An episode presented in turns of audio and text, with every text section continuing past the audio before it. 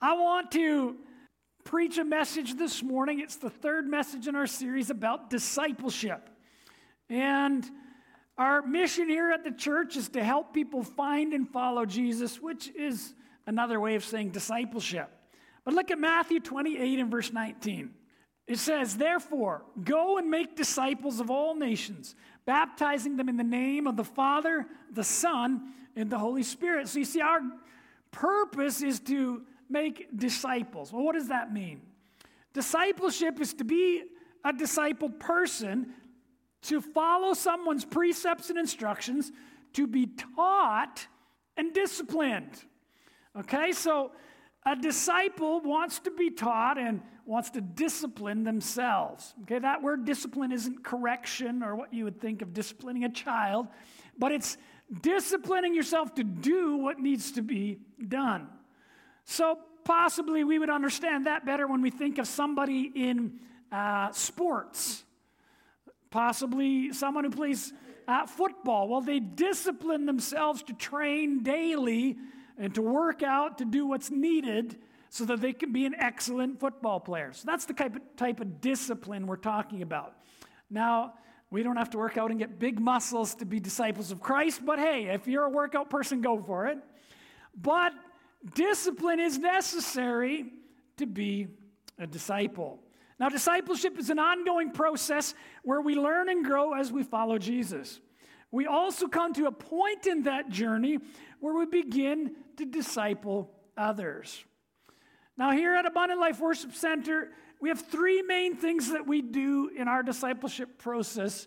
Three main things that we feel as a church we can do to help you to grow in your faith with the Lord. And those three main things are a weekend gathering, that's what we're doing here right now. The second thing is a life group.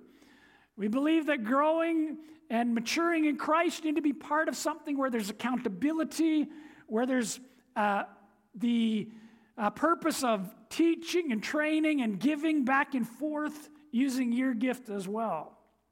And thirdly, and that's what we're going to talk about today, a big part of discipleship and maturing in Christ is serving.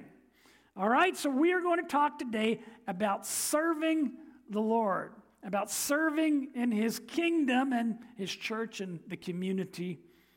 Plain and simple, serving. Now, I hope nobody gets nervous when you hear the word serve. Serving is a good thing. The first thing I want to point out from Scripture is that we are actually saved to serve the Lord. Okay, we are actually saved to serve. Let me give you scripture. Hebrews 9 and verse 14. I'm reading from the Passion Translation here. Under the old covenant, the blood of bulls, goats, and the ashes of a heifer were sprinkled on those who were defiled and effectively cleansed them outwardly from the ceremonial impurities. Yet, how much more will the sacred blood of the Messiah thoroughly cleanse our consciences? For by the power of the eternal Spirit, he has offered himself to God as the perfect sacrifice that now frees us from our dead works to worship and serve the living God. So, why did Christ come to shed his blood? We talk about that often in churches, and we know, well, that was so that our sins could be forgiven, so that healing could come. But also, as it says clearly here, he did that so we could be free from dead works and worship and serve him. Everybody say, serve. Okay, so I'm going to mention this a few times. I'm going to be repetitive to the point where you're going to be like, Pastor Dan, you said that already. I do that for a reason, in case anybody's wondering. I have found out over the years that we learn by hearing it again and again. Repetition helps us to get it stuck where it needs to get stuck. You see, Scripture actually says that they'll hear and they'll learn, and it comes here a little and there a little. It says line upon line. It's actually talking about repetition. So please don't get, you know, don't think that I don't think you're smart and that I keep repeating it. I know you're smart, but I'm going to repeat it anyways. And I believe that God will stick it deep in your spirit. It's a, also a way of building uh, faith when you're able to repeat something, when you're able to say it and declare it over yourself. So that's why I do that if anybody's wondering. Luke chapter 1 and 71 to 75. This is a bit of a prophecy right in the beginning of Luke before Jesus is born. And it says that we should be saved from our enemies and from the hand of all who hate us, to perform the mercy promised to our fathers, and to remember his holy covenant. The oath which he swore to our father Abraham to grant us that we, being delivered from the hand of our enemies, might serve him without fear in holiness and righteousness before Him all the days of our lives. You see, we are saved to serve the Lord. The promise that was given to Abraham in the Old Testament, he is saying this is about to be fulfilled through Christ so that without fear we can serve him.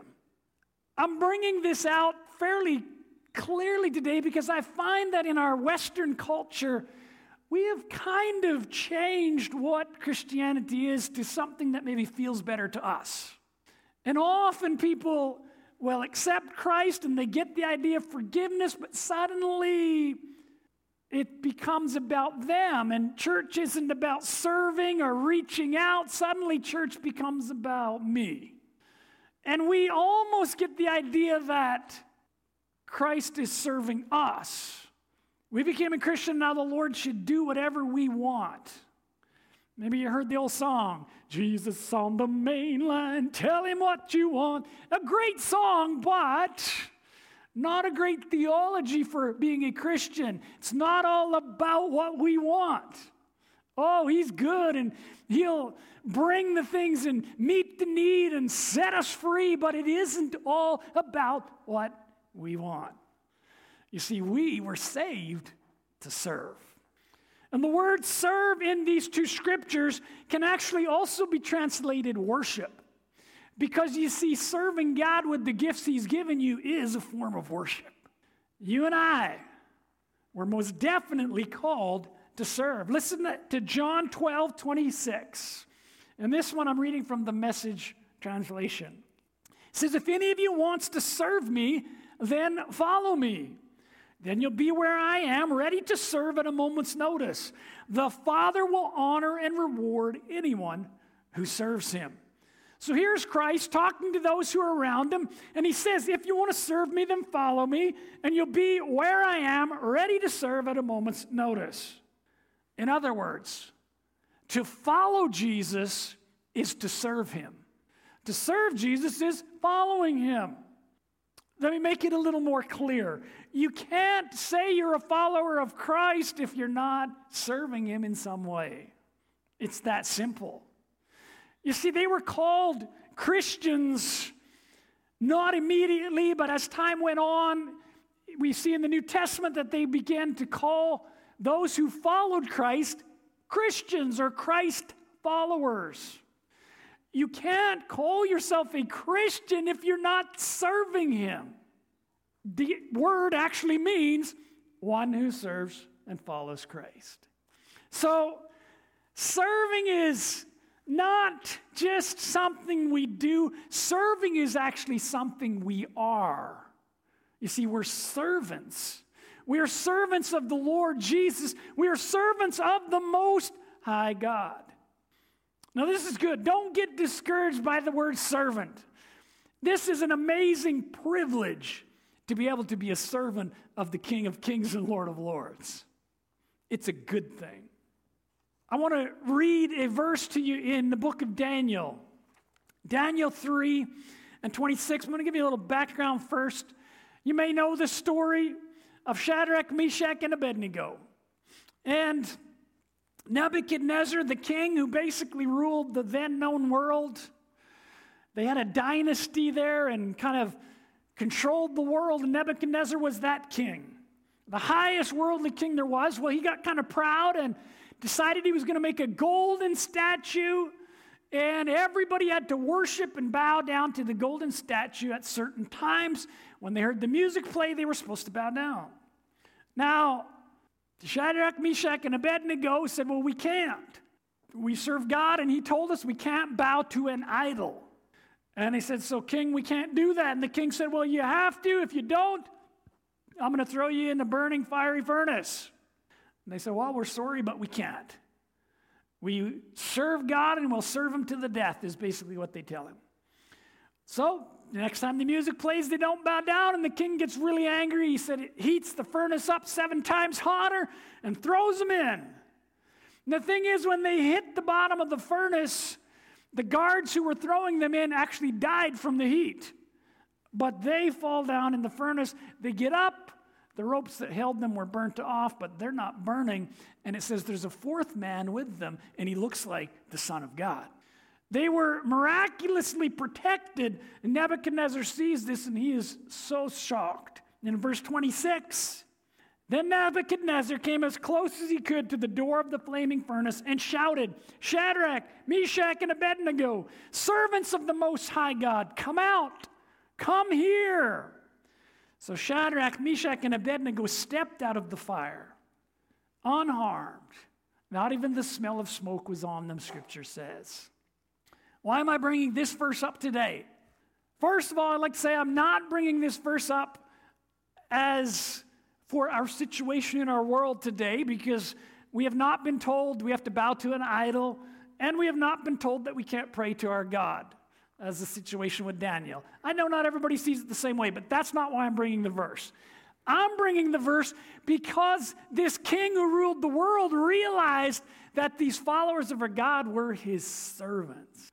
You and I also are servants of the Most High God. The second reason I'm bringing this verse is because we are called to serve him even when it's difficult. You see, serving Him when everything is wonderful is easy. But can you serve Him when it's a little bit tricky? Can you serve Him when it's getting a little bit hot? Can you serve Him when you're a little bit tired? Can you serve Him when you're being pressured not to? Because that's the true sign of a faithful servant. And Shadrach, Meshach, and Abednego were faithful servants. Now, many of you know these three men were friends of Daniel. And someone actually asked me, well, where was Daniel when this happened? Well, scripture doesn't actually tell us, but we know that Daniel wouldn't have bowed. So it only means that Daniel obviously wasn't in the area around the golden statue. His duties may have taken him somewhere else, but we know he also wouldn't have bowed.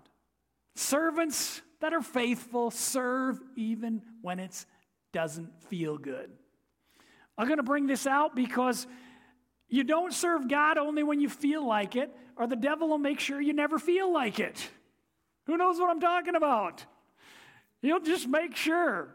You know, like, oh, I don't serve God when my, you know, my left knee hurts. Well, he'll make sure your left knee hurts every Sunday, every Saturday evening. Guaranteed. I found out a long time ago when you just decide, I'm serving God no, what, no matter what, the devil gives up. He quits throwing those things because they don't work on you. You know, well, I'm going to serve God, but oh, my spouse argues with me before church, so I just never do anything now. What? You tell that old devil, forget it. no matter what the argument, we're serving God. You'll quit arguing. Guaranteed. Serve him even when it's difficult. Because we are called servants of the living God. All right, so we were saved to serve him. We were also saved to serve others. Now, this is important too, so go with me, Luke 22 to 25. Jesus told them, his followers, In this world, the kings and great men lord it over their people, yet they're called friends of the people. But among you it will be different. Those who are greatest among you should take the lowest rank, and the leader should be like a servant. Who is more important, the one who sits at the table or the one who serves? The one who sits at the table, of course, but not here.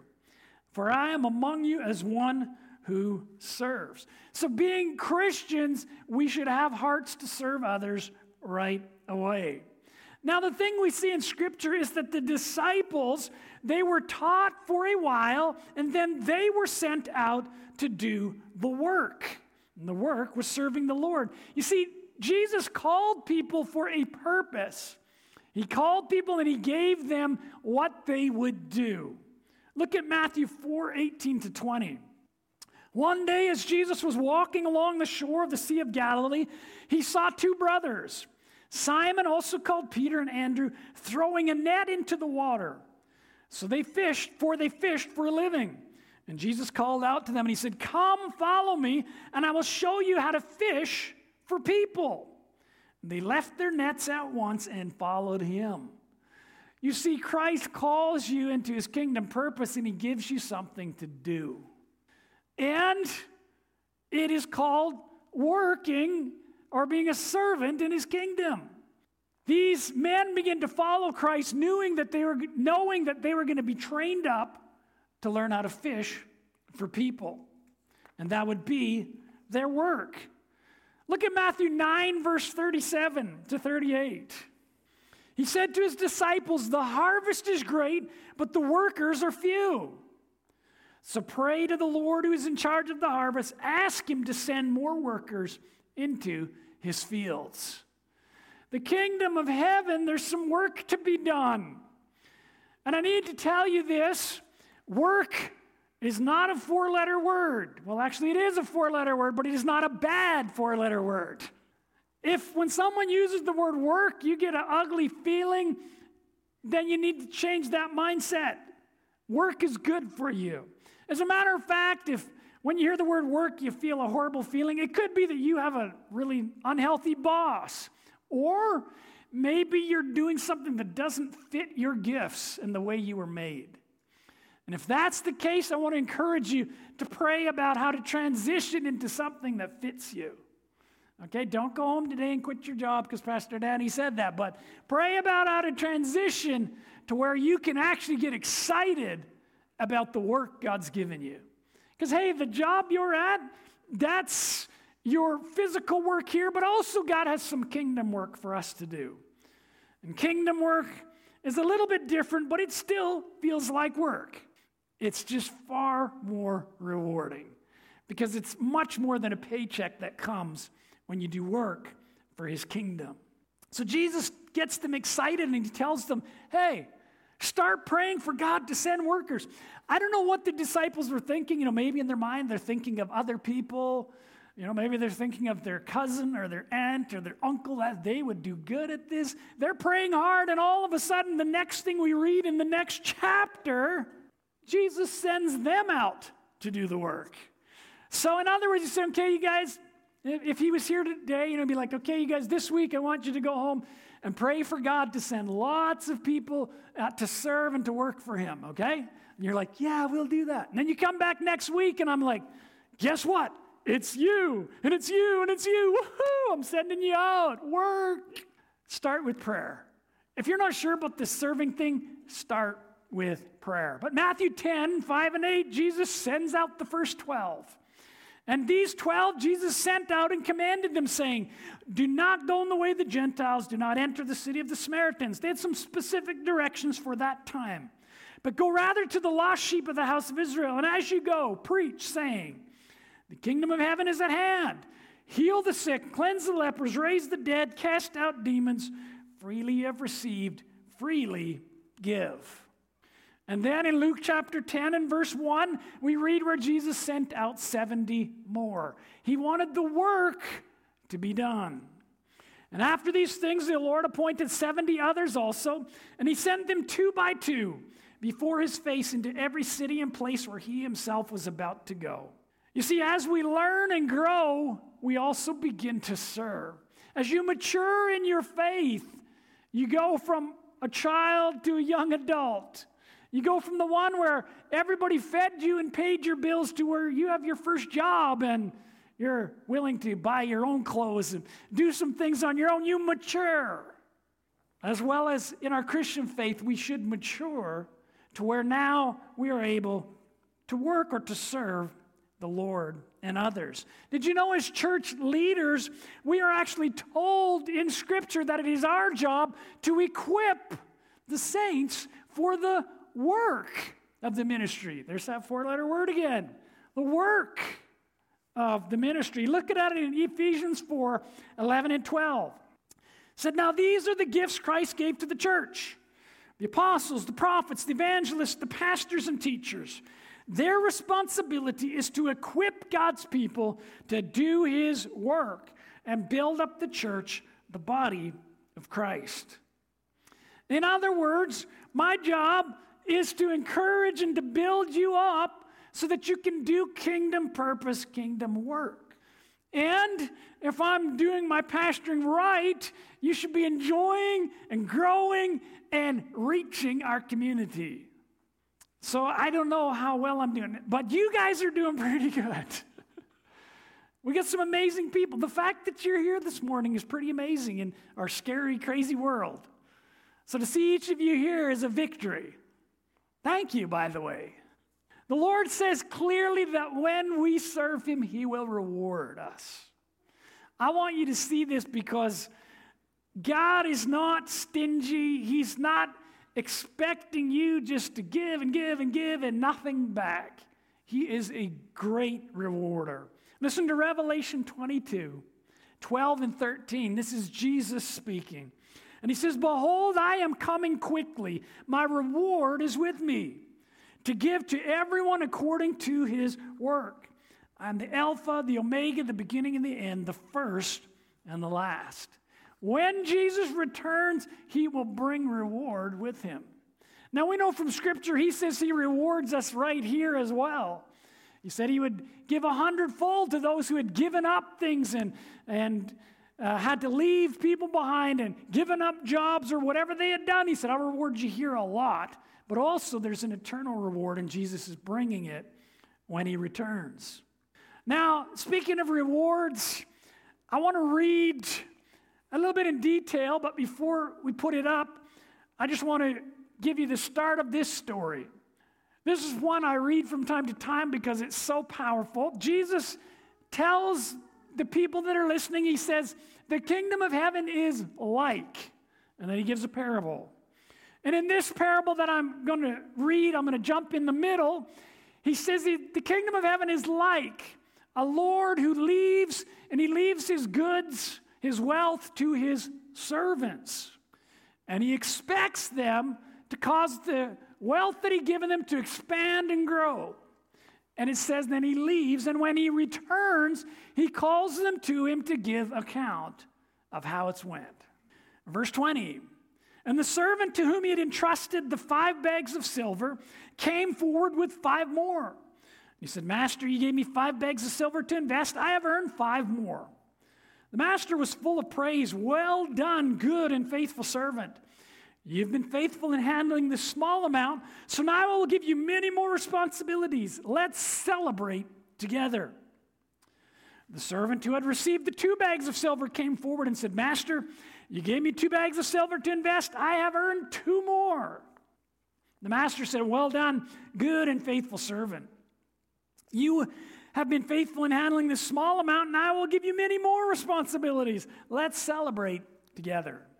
Then the servant with the one bag of silver came and said, Master, I knew you were a harsh man, harvesting crops you didn't plant and gathering crops you didn't cultivate.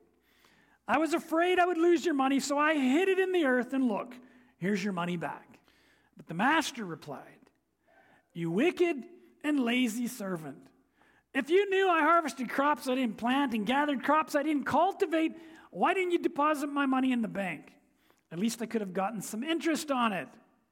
Then he ordered, Take the money from the servant and give it to the one with 10 bags of silver.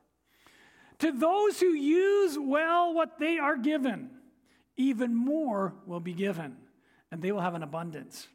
But from those who do nothing, even what little they have will be taken away. Now throw this useless servant into outer darkness, where there will be weeping and gnashing of teeth. And yes, at this point you can say ouch instead of amen. Well, that's kind of a hard portion of scripture, isn't it? You read that and you're like, what? Maybe the guy was just a little bit afraid, and you're like, what? That seems so harsh. There's a couple things I want you to know about this portion of scripture. One thing I would like you to remember about it is the context of it. You see, in Matthew chapter 24 and 25, Jesus is talking to his followers about uh, the end times, but more specifically, they asked him the questions When will Jerusalem be destroyed? When will you return? And what's the signs of the end times? And so in Matthew 24 and 25, he answers those questions.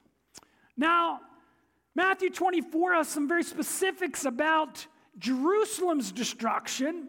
And he tells them when you see the abomination of desolation coming and the army surrounding Jerusalem, run for the hills because Jerusalem will be destroyed. However, that is not an end time principle. That was specific for Jerusalem's destruction. Sometimes people in their prophetic and their understanding of end times think that's a principle, and every time in our world when something chaotic is happening, people get this mindset of I need to hide out and fend for myself. I mean, I should be more blunt. Sometimes Christians become selfish when there's problems in the world. But that is not an end time principle. This that I just read you is what he's talking about for the end of time. Well, how do I know that? Because he said, when the Lord returns, he says, give account. And he expected them to expand and grow his kingdom until the day he returned. Nowhere in there did he say, Well done, you hit out perfectly. Great job. You, you had an amazing storehouse of canned goods. Nothing wrong with canning. I actually tried canning here the other day. But you get my point. Christians, hiding out is not what we're called to do. Did you know that? Hiding out is not what we are called to do ever. We're called to serve Him, to expand and grow His kingdom continually, even when it's difficult. Now, we have to look for a couple minutes at the man who said, Well, I was afraid. First of all, he did not understand the true character of his Lord and Master. His Lord and Master was not a hard man. His Lord and Master was not somebody to be afraid of, but somebody who we know as the Heavenly Father. So he did not know who he was serving. That played a part in his unwillingness to serve. You and I must know who we're serving or we're not going to serve him. But he said, I'm afraid, and there must have been a little fear there. But the Lord said, you're wicked and lazy. That's kind of a hard word, lazy. Nobody wants to hear that word, but I have found out over the years that you cannot serve God and be lazy. Now, I'm not a psychologist, but I, I realize there are different reasons people are lazy. But can I tell you this? And I'm going to say it this way because, you know, I don't want anybody to feel bad here. If you know somebody who's lazy, you know, maybe a second cousin twice removed or something. Oh, let's put this really far away. There is a way to fix that. And I believe it starts with prayer. Ask the Holy Spirit what is causing this second cousin twice removed to be lazy. Pray about it. Maybe there is a little bit of fear. Maybe there's a bit of depression or something. But don't count them out.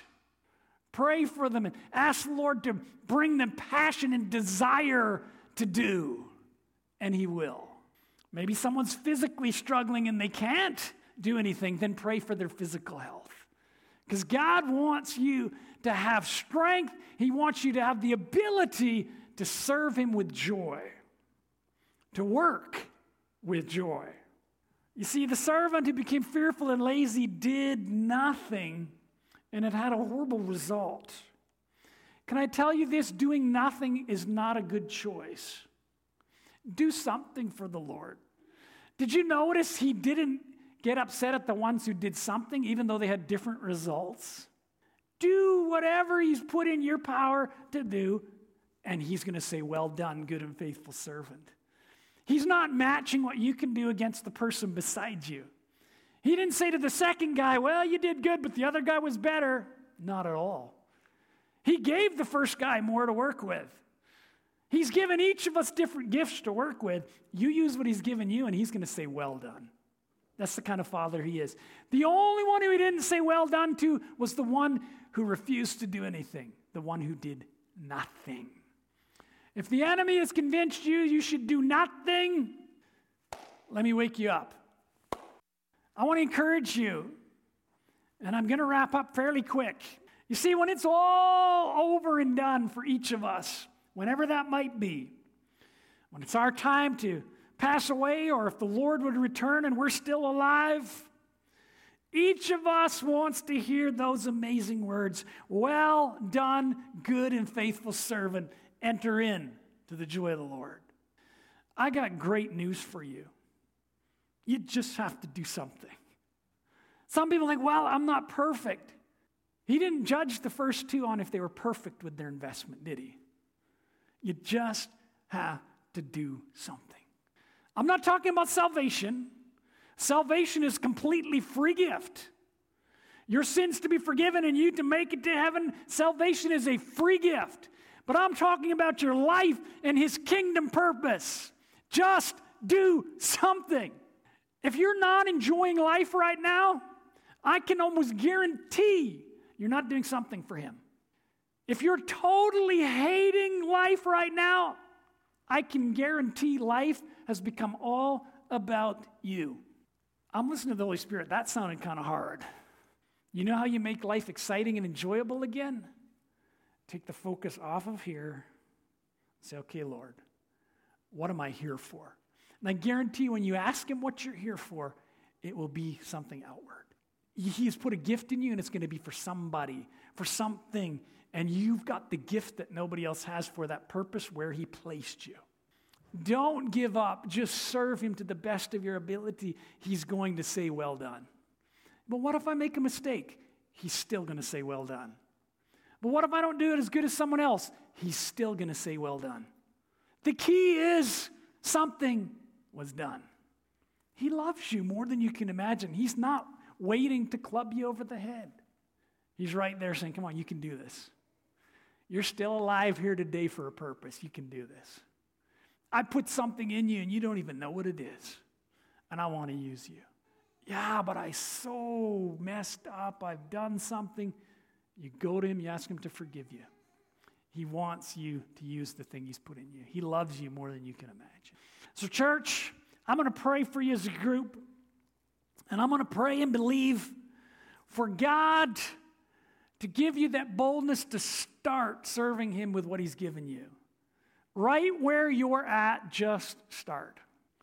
The greatest uh, missions, the greatest world achievements and things that happened, they just started with somebody believing and beginning. They don't happen instantly, but someone believes and they take the first step. That's you. What did He put in you?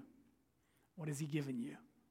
Lord, as we pray today, I just ask, Lord, that for each person, you would ignite the spark in them for what you've called them to do. Lord, I pray that the fire would begin to burn with a passion for what they can do serving in your kingdom. Lord, you already gave them gifts. You love them. You want great things for them. Lord, if they've brought their past and their mistakes to you, you've forgiven them and you say, I've got something for you to do. I thank you, Lord, that you love your people more than they can imagine. And I thank you, you give them strength. Lord, for those that maybe are physically unable to do and feel held back, we say, let miracles come in their life right now. For those maybe who are struggling uh, mentally or emotionally and feel that they can't do anything, we speak healing to the mind and to the heart right now in Jesus' name. To those who are fearful and feel they can't do anything, we command fear go in Jesus' name. I thank you, Lord. You raise up a mighty army of people who are willing to serve for your kingdom. We ask it in Jesus' name.